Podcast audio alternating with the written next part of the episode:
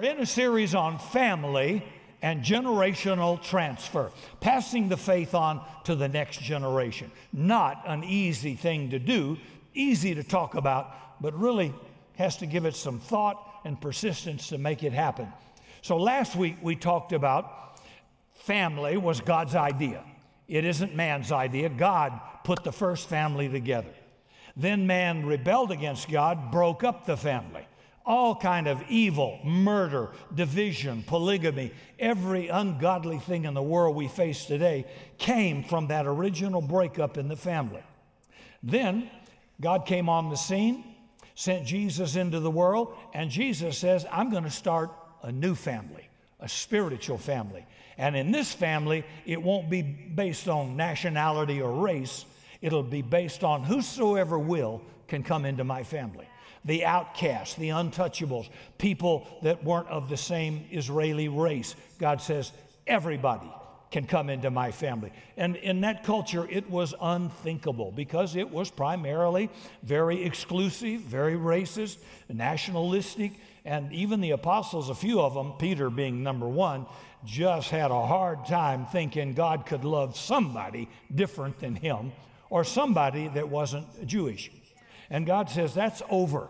I'm going to let everybody, whosoever will, there's no Jew, no Gentile, no bond, no free, no male, no female in my family. And I will be your father, and you will be my child or my daughter. And he's not an abusive father, and he's a loving father. He's a generous father. And if you didn't have that, God says, I want you in my family. It's a good family. And I got all colors and kinds in my family. You come in one way through Jesus. That's it. Pretty simple. So we talked about that. And today we're going to talk about that generational transfer, about helping our kids get started strong. Get started strong. Here's the verse we've been using. Psalm seventy-one, verse seventeen and eighteen. He says, since my youth, O God, you have taught me, and to this day I declare your marvelous deeds. Even when I'm old and gray, do not forsake me, my God, until I declare your power to the next generation and your mighty acts to all who are to come. Now, those are tremendous words. Even when I'm old and gray, don't forsake me. But the psalmist isn't concerned there about himself. Until I declare who you are, God, your goodness, your greatness, and the wonder of your way of life to a generation growing up in the world that needs you desperately. I think part of why that resonates so deeply in me is I'm a dad. I've got children and grandchildren. How many of you men are dads or grand granddads out there? Okay. Well, this resonates in me. And I'll tell you, there is nothing that matters. A lot of things matter to me, but there's nothing that matters more to me on earth than knowing my children come to know and love God, and that they honor Him as long as they live on planet Earth, and that they spend all of eternity with Him. Nothing matters more in the world to me than that. I don't want to lose my children. That is a fact. I mean, I'm at a place I don't care about myself, but boy, my children and my grandchildren, I'm talking about, you can make a lot of bad choices and recover, but eternity is not one you can do that in. So you've got to make those wise choices now. And today's message is this idea of starting strong in life.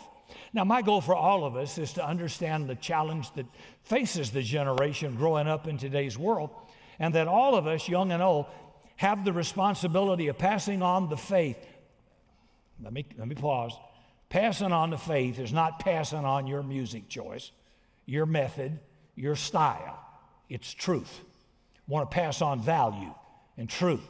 I don't care what package my children adapt. I'm not going to say, well, you got to do it my way. You got to like what I like. You have to have the music I like. Stop that. That's never going to happen. And that'll hurt the, the name of Jesus. Truth is eternal, and God's word doesn't change. Is uh, culture can change. God's word never changes.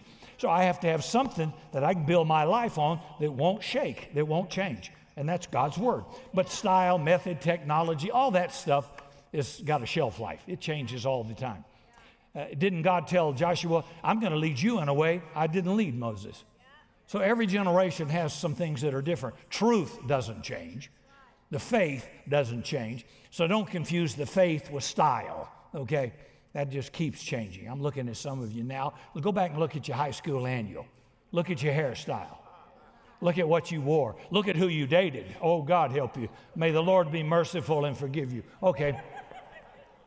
And you said, remember, said, I'll die if he leaves me, but I didn't see any bodies. I think you made it. So I want to make three observations on this subject this morning. Real simple. Ob- objective number one. It's up to us, the older generation, to figure out how to hand the faith off to the younger generation. It's up to us. And this is not an easy assignment. It's up to those who have been around a while to own the burden of passing the faith, the baton, to the next generation. And if you think about it, God has kind of hardwired that idea of wanting to watch over the next generation. Okay, some of you can relate to this, I know. When I was a little kid, cars didn't have seat belts or airbags. And if my mom was driving and she had to slam on the brakes, she would instantly throw out her skinny right arm to protect me. Anybody like that? Okay, pretty much majority.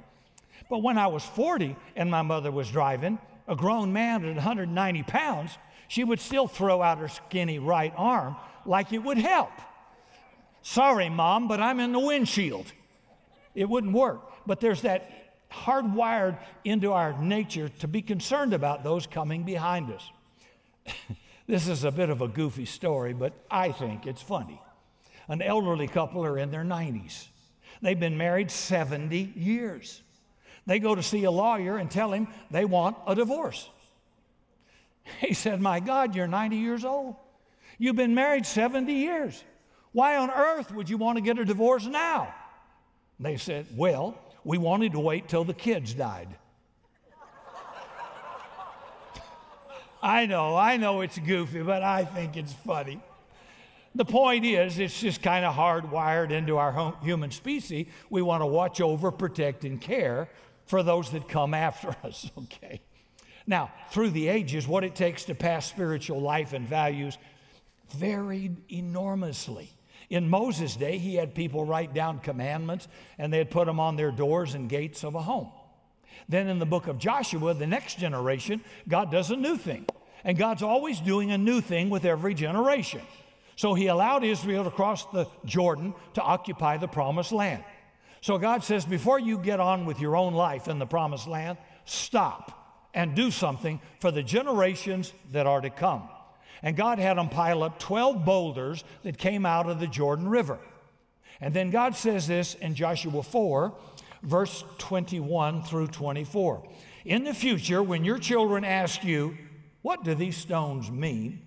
Tell them, Israel crossed the Jordan on dry ground, for the Lord your God dried up the Jordan River before you until you had crossed over. He did it so all the people of the earth might know that the hand of the Lord is powerful, and so that you might always fear the Lord your God. So God says, I want you to interrupt your own life, your own agenda, and spend some time thinking about how you pass your faith on to the children that are coming behind you and to the ones who are with you now and what you're going to tell them. A few hundred years ago, the vehicle used for that was called catechism. Uh, there was the Heidelberg Catechism, and the words were very beautiful, and kids learned this in memory. It's just questions and then the answer. The first question to the children was, what is your only comfort in life and in death? Then the child would learn the answer and say back that I am not only my own, I belong body and soul in life and in death to my faithful Savior, Jesus Christ. See, they were entrenching into that child confidence and faith in something bigger than themselves, including the world and the culture, our Lord Jesus.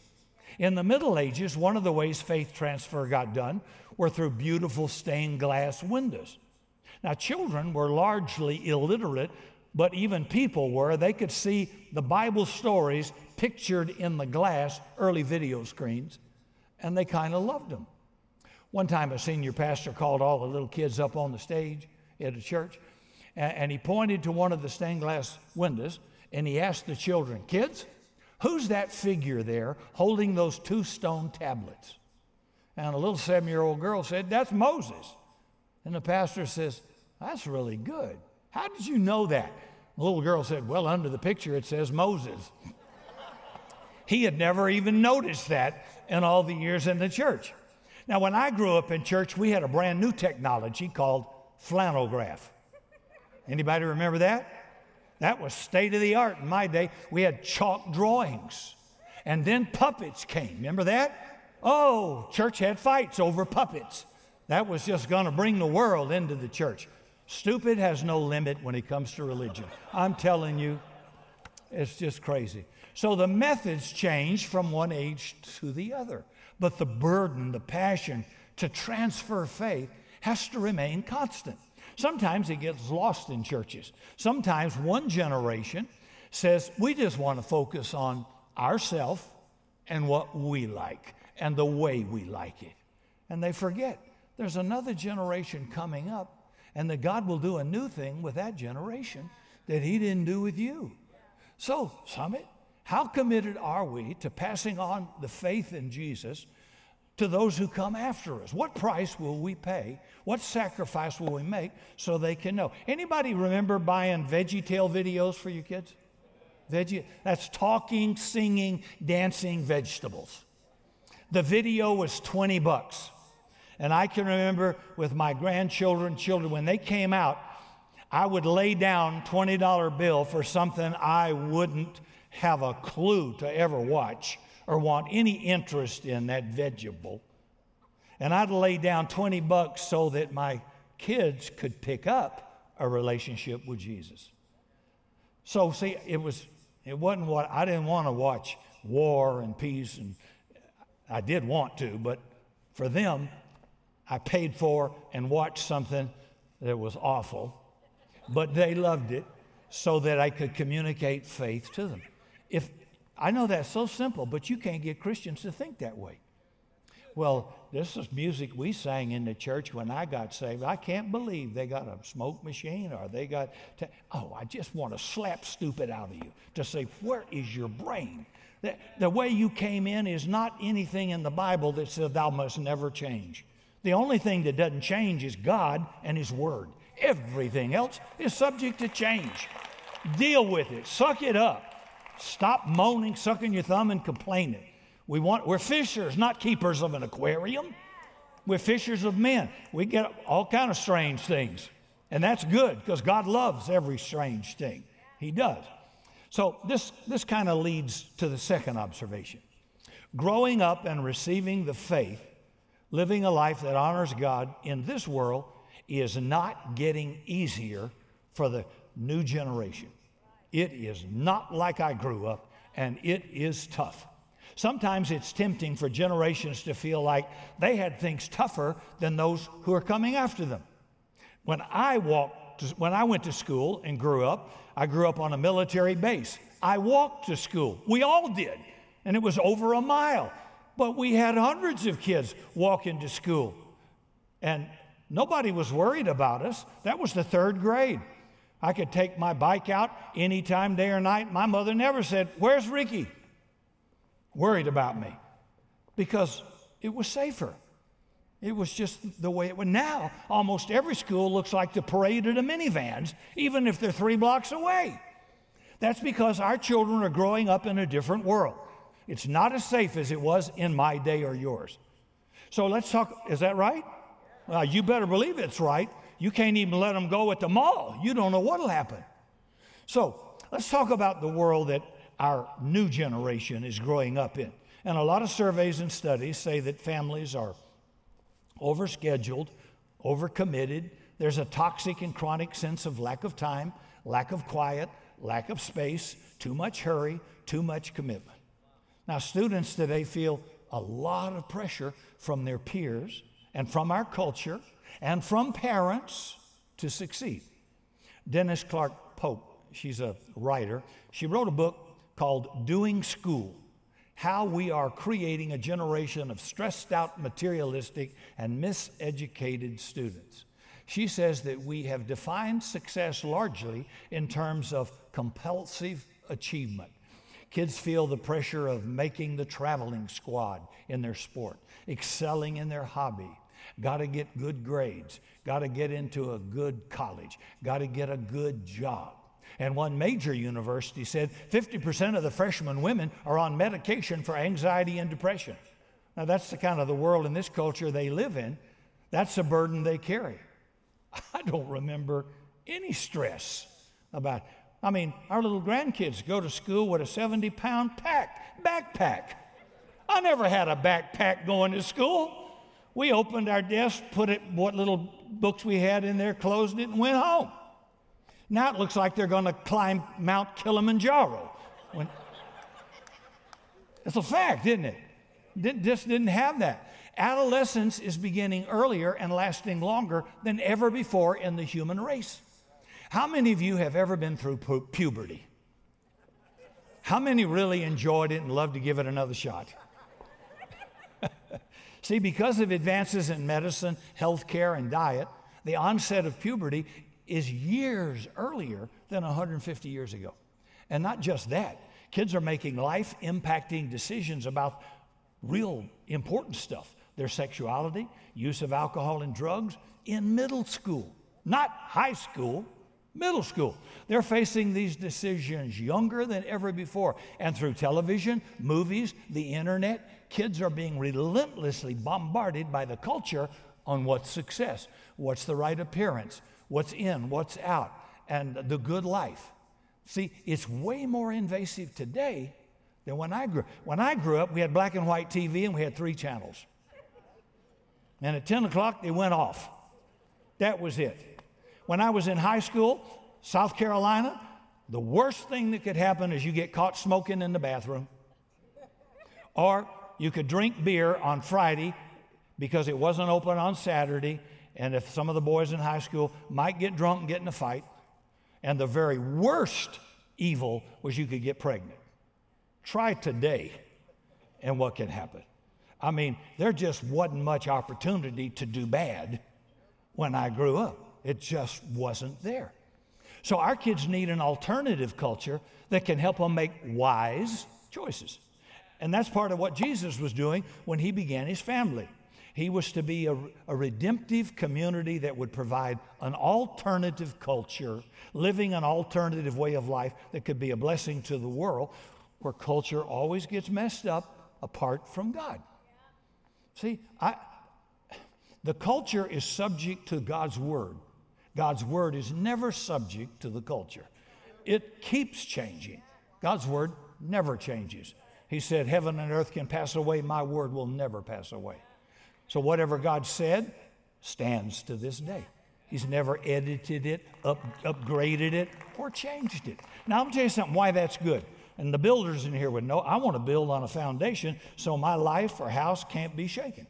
And the only thing that's not ever going to change is the foundation I'm going to build on is God's Word. That's what Jesus said. Build your house, your life, your, your career, your family, build it on a strong foundation. You don't want to crumble. You want to have a good-looking house, and then the first storm is torn up, and it's a total disaster. And that's what happens to people that build on it. And then we have to pick up the pieces. Well, don't, don't become a piece anyway. Build it on a good foundation, and you're going to have a good ride for the rest of your life. fifty years ago, the average marital age was twenty-two for men, twenty for women. Within a few years of graduating high school, the expectation then was that people would get married, enter into a stable job that would run its same course for their entire career, and probably start to have children. My grandfather worked with Duke Power Company in Spartanburg, South Carolina, fifty years. Who works for fifty years today? And not many companies stay in business fifty years. But then it was predictable. And he got a gold pin with a diamond in it and a ring. I have that, I have that ring in a box just to kind of hand off as an heirloom. fifty years when I looked at that. I hope after fifty years you'll get me something besides a dumb pen, okay? Okay, whatever. Now today, today, the whole era of life between ages eighteen and thirty is called emerging adulthood. Emerging adulthood. A man named Christian Smith, a sociologist at Notre Dame, noted that due to a variety of reasons, the complexity, the challenge of entering into adulthood is a lot higher and takes longer than it ever did before. Education takes longer. Finding a career is more complex. Financial pressures are heavier. Marriage happens later if it's going to happen at all. Spiritual journeys are more complex, so that we're actually seeing the development of a whole new season of life. In biblical days, there was no such thing as adolescence. Adolescence is as much cultural as physiological. In Bible days, you were a child, then you entered adulthood. That was it. With the rise of the Industrial Revolution came the concept of the season of adolescence. Now in our day, experts are saying there's a brand new developmental stage lasting from about eighteen to thirty, and it's called emerging adulthood. There are lots of implications to that, and one of them has to do with spiritual development. You know, leaving high school has become a whole new challenge in the spiritual arena. Research indicates that somewhere between sixty-five percent and eighty percent of young people who are part of a church when they're in high school will walk away from church when they hit college. Now you think about that. That's devastating. Part of what that means is that we have to rethink ministering to children and students, not just in terms of getting them up to eighteen and then they're on their own, but how do we help them get up to thirty and beyond with a strong faith in Jesus and a strong commitment to be part of a faith community. And by the way, if your tribe, if your group, if your church does not energize and encourage you, duh, you need a new group, a new tribe, or a new church. That's not complicated. I want something that lifts my spirit, gives me a little hope and encouragement. It used to be the biggest draw to come back to church once you left high school was getting married and having kids. Because when you have kids, you get desperate and you'll sign up for any kind of support at all. Fifty years ago, the gap between high school and married with kids was generally about five years or so after high school. But now it's ten to twenty years. Imagine the gap of twenty years out of church life. I'm talking a good, a good church family. And what it does to a person's spiritual life being out. See, not only that, but young people who are raised in faith are living in a generation increasingly skeptical, suspicious, and negative about Christianity. And they don't know the real truth about it from a hole in the ground. They don't, they don't know the Bible, but they have an image of perception they've gotten from a few rogue examples maybe they grew up with. I was watching a guy, let me be careful here, is a mega church, but it's all senior citizens. He's old, and they're old. Everybody out there is big. And I thought, he's answering questions nobody's nobody's asking. If you can't read the culture, you can't speak to it. And I thought, you've become T-Rex, a fossil. Nobody's listening to you.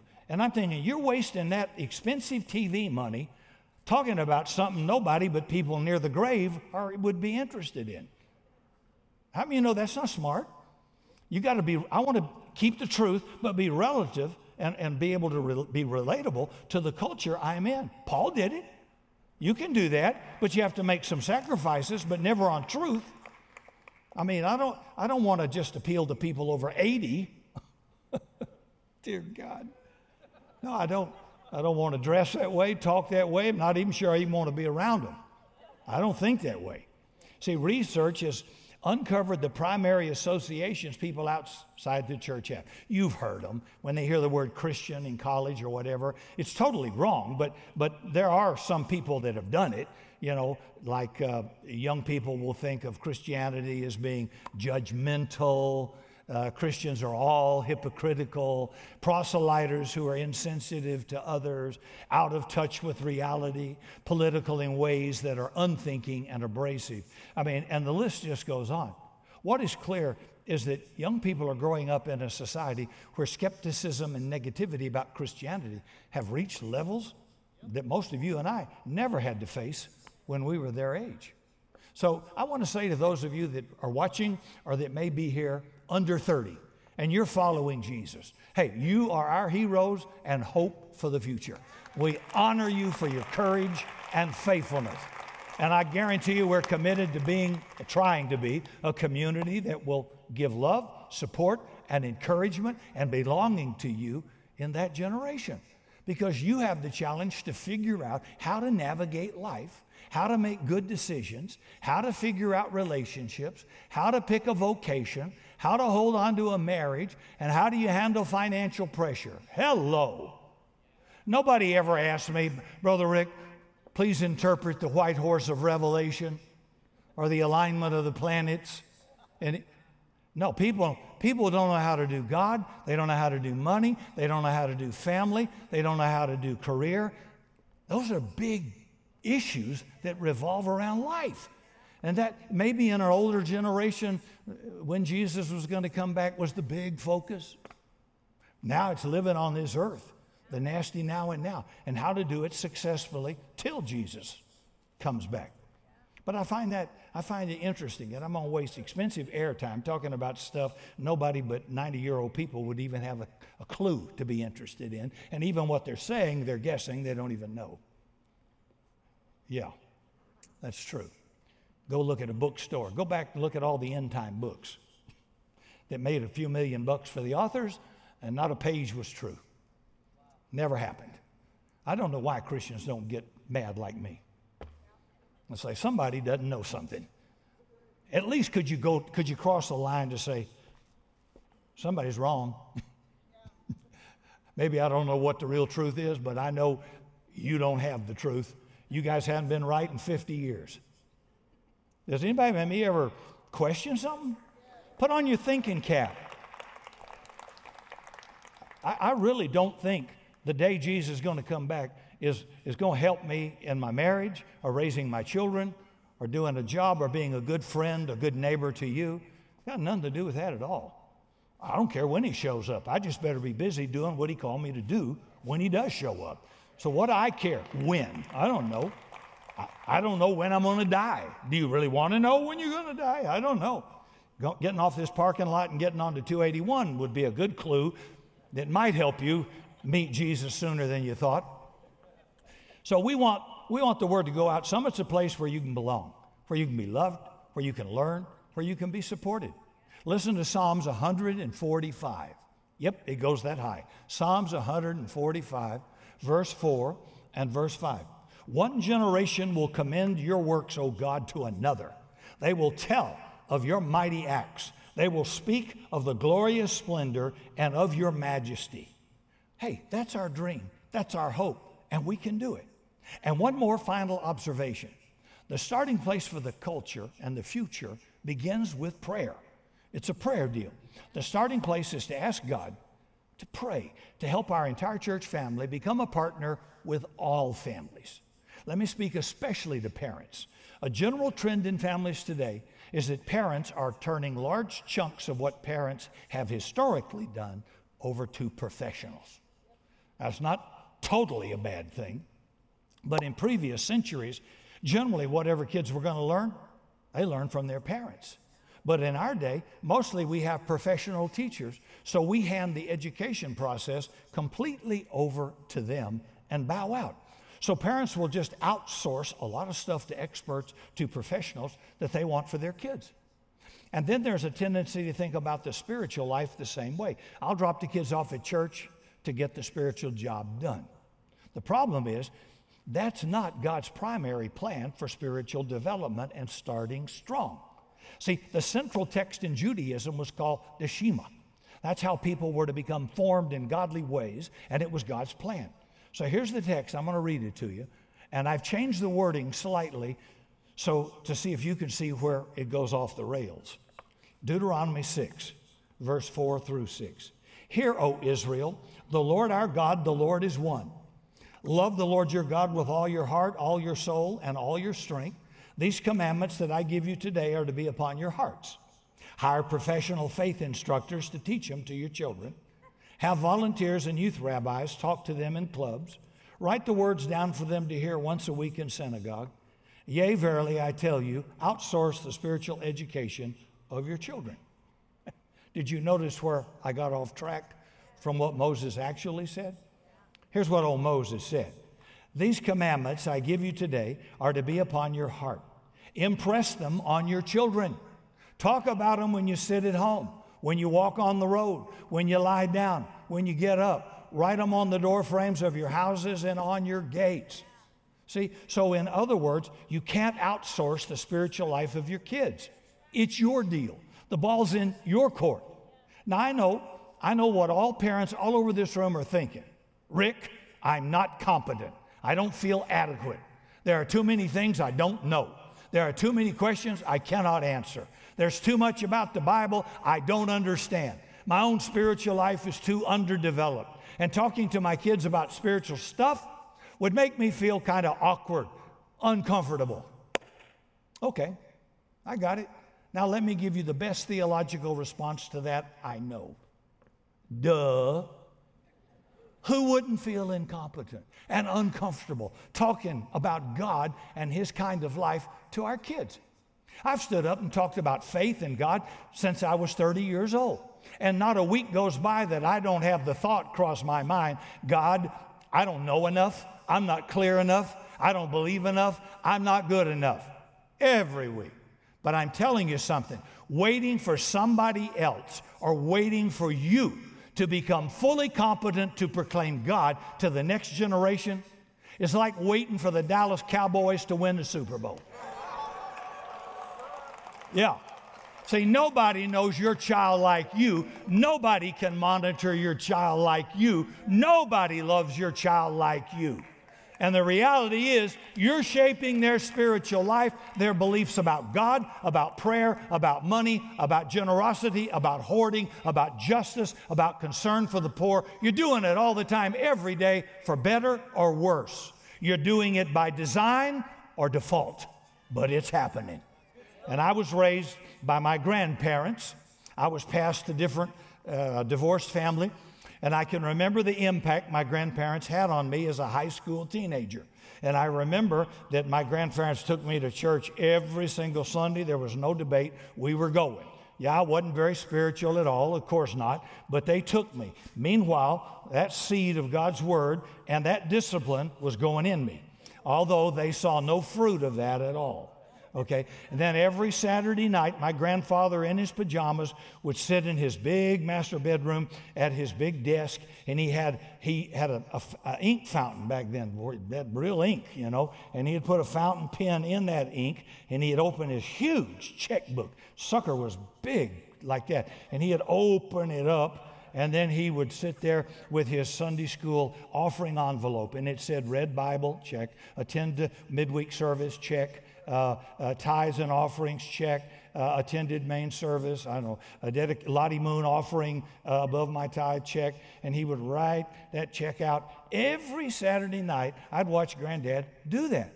Now, and then you know, he was telling me, Rick, you need to tithe your income. I know it's part-time. You need to learn to tithe your income. He said, you'll never be broke in your life. You may have a few close calls. God will always provide, though, through every one of them for the rest of your life. I didn't pay much attention, but when I was in the rock and roll band as a college student and unsaved, I would send my tithe home to my grandparents. And even though I was a pagan, I was a prosperous pagan because tithing doesn't have anything to do with going to heaven. It's about God's promise to provide for you. And and I've been doing that since I was eighteen years of age. Some of you haven't got a clue about, you just think I'm losing. You are insuring your future. But I watched them do these disciplines regularly. They were not religious. They never offended me in any way uh, so that I would be put off. It, it just didn't all show up for a long time in my future. But it paid off. So even if you're a grandparent raising your kid's kid, you have big impact on those kids. Your spiritual disciplines are important to your children. Are you cheap? Do you tip the waitress? Are you stingy? Are you greedy? Where do you learn that? Do you hit your wife? They learn. How do you hit uh, uh, people? How does he go on in a marriage and be an abusive? He saw it. Saw it in the home or saw it with the relatives in the home. You learn everything there first. You learn how to handle money, not from Susie Ortman or uh, the other guy, Dave Ramsey. You learned with mom and dad. So I want my kids to see generosity with mom and dad. And we used to tell them with their babysitting money, now you need to tithe that. That's for your future. And, of course, like kids, they don't think, tithe it? Okay, my God, he's going to take it all. Ten. Some of you adults think the same way, ten percent. Give me a break. You ain't going to get rich or broke on ten percent. If ten percent will put you under, you need some real serious counseling on how you handle your life and your money, for crying out loud. And yet God gives you, I will rebuke the devourer, I'll open the windows of heaven, I'll provide for you all the days of your life. That's a, that's a wonderful thing. Generosity always pays. Doesn't cost you. So what we at Summit want to do is to come alongside parents and families and single parents to help new generations start strong. We want to create a great place for our children, our young people to come together and learn about God, and help equip moms and dads to raise up a generation that loves and honors and follows God. Now, just a couple of words to close, to parents in particular. Be intentional. This ain't going to happen by accident. Be intentional about your own spiritual growth, because you can't give what you don't have. Begin to regularly read scriptures, explore membership. How, how can you let your children know it's important to make a commitment to a church family somewhere if you haven't done so? How can they know spiritual life is, is important if it isn't to you? Tell your kids about when you accepted Jesus. And if you've never accepted Jesus, here's a good idea. Accept Jesus. See? And you can do that today. And then tell your kids your story. My son, my daughter, there was a day when I came to understand Jesus came from God to the earth. He died on a cross for my sins. I accepted him as my Savior, and now I'm following him. And I want you kids to know that's the most important thing in my life. I don't always do it right, but I just want you to know more than I want anything else for you, more than I want you to be successful, more than I want you to graduate from school, more than I want you to be skilled at something, more than I even want you to be healthy. I want Jesus to be your Savior too. And then we all become part of this family, and together we can all f- do our best to finish well. Amen. For more information on Summit Christian Center, visit summit s a dot com.